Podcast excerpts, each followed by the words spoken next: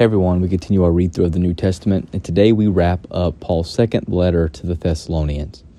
He closes the letter by writing, Finally, brothers, pray for us, that the word of the Lord may speed ahead and be honored as happened among you, and that way me that we may be delivered from wicked and evil men. For not all have faith, but the Lord is faithful. He will establish you and guard you against the evil one. And we have confidence in the Lord about you, that you are doing and will do the things that we command. May the Lord direct your hearts to the love of God and to the steadfastness of Christ. Now we command you, brothers, in the name of our Lord Jesus Christ, that you keep away from any brother who is walking in idleness and not in accord with the tradition that you received from us. For you yourselves know how you ought to imitate us, because we were not idle when we were with you nor did we eat anyone's bread without paying for it. But with toil and labor we worked night and day, that we might not be a burden to any of you. It was not because we do not have that right, but to give you in ourselves an example to imitate. For even when we were with you, we would give you this command If anyone is not willing to work, let him not eat. For we hear that some among you walk in idleness not busy at work, but busy bodies. Now, such persons we command and encourage in the Lord Jesus Christ to do their work quietly and to earn their own living. As for you, brothers, do not grow weary in doing good. If anyone does not obey what we say in this letter, take note of that person and have nothing to do with him, that he may be ashamed. Do not regard him as an enemy, but warn him as a brother. And may the Lord of peace give himself you, himself give you peace at all times in every way. The Lord be with you all. I, Paul, write this greeting with my own hand. This is the sign of genuineness in every letter of mine. It is the way I write. The grace of our Lord Jesus Christ be with you all. All right, so a few things that Paul gives us here in this this beautiful closing, right? The first thing that he asks for is he asks for prayer. I love this picture that the Lord may speed, the word of the Lord may speed ahead and be honored, uh, just as it was among you. The goal here is to pray that the word of the Lord will be effectual as the missionary, as Paul and Silas go forward in the missionary work, that the word of God would go forth with power and that many would come to salvation through the preaching of the word. He then goes on to say, right, that the Lord is faithful. In light of the wicked world that, that seeks to bring uh, oppression and to shut down the spread of the gospel, the Lord is faithful to preserve it, and He will guard the mission against the evil one as He guards His people against the evil one. They will not be swept away or lost. All those whom He has elected, those He chose, like we saw back in Second Thessalonians 2, those He will not lose one of them. He will be faithful unto the finish. He who began a work in them will bring it unto completion. And therefore they ought to follow in faithfulness looking to the Lord and looking to the commands that are passed on through his apostolic messengers. He then goes on to warn those who have fallen into idleness. These are those individuals who he also refers to as busybodies.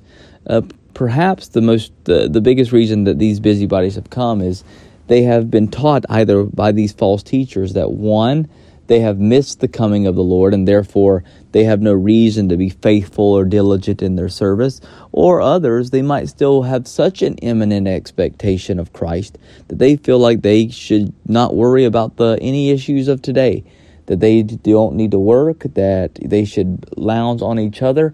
Perhaps they have heard of the, the call for benevolence ministry and the need to care for one another, and there are others who are simply trying to uh, binge off of the benevolence of the body. And so they do not seek to work or provide any means by which they can help, but rather are simply trying to uh, mooch off of the compassion of the body. And, and Paul makes very clear if they are not willing to work, they will not eat. Right? Now, notice here the, the, the context is willingness. It's not saying that anyone who can't work shouldn't eat. That would obviously be a situation in where the care and the compassion of the church would be to take care of that brother or sister who is unable to care for themselves. But an individual who is unwilling to work, who has given themselves over to the sin of idleness, who refuses to properly care for themselves when they have the capacity to do so.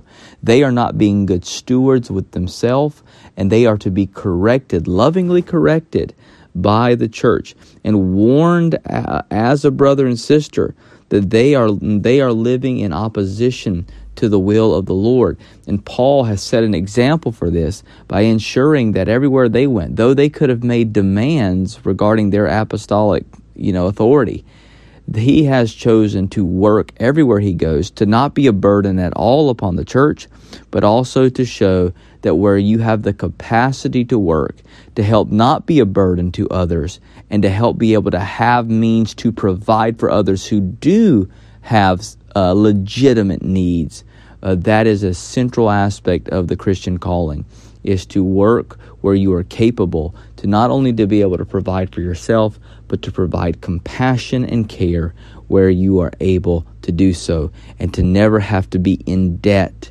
to man right?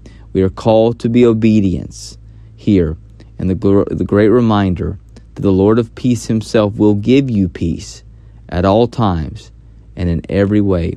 Paul closes off that little signature here. He's probably had Silas or Timothy or someone else, some amanuensis who has written the letter for him, but he signs off with this personal letter, right? He's had a scribe write down the things that he has spoken, but he wants to close with a signature showing this beautiful picture of pastoral care and love that he has.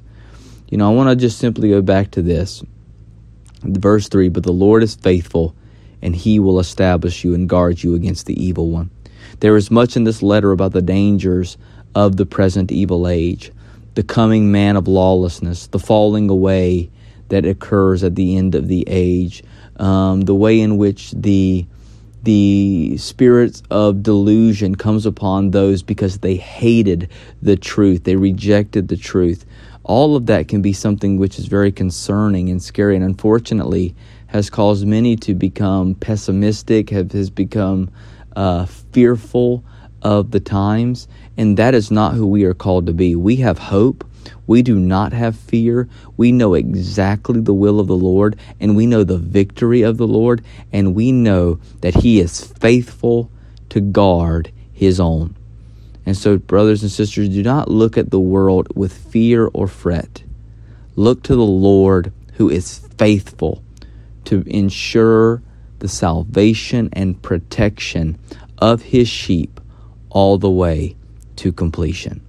He who began a good work in you will bring it unto completion. Those whom he elected, he called, those he called, he justified, those he justified, he will sanctify, those he sanctifies, he will glorify this golden chain of redemption, and there are no fallouts.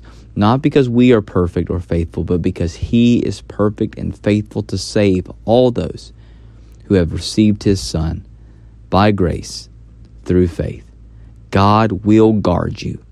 Let that, re- that, let that give joy and peace to your heart forever and always, no matter how dark things may seem to get.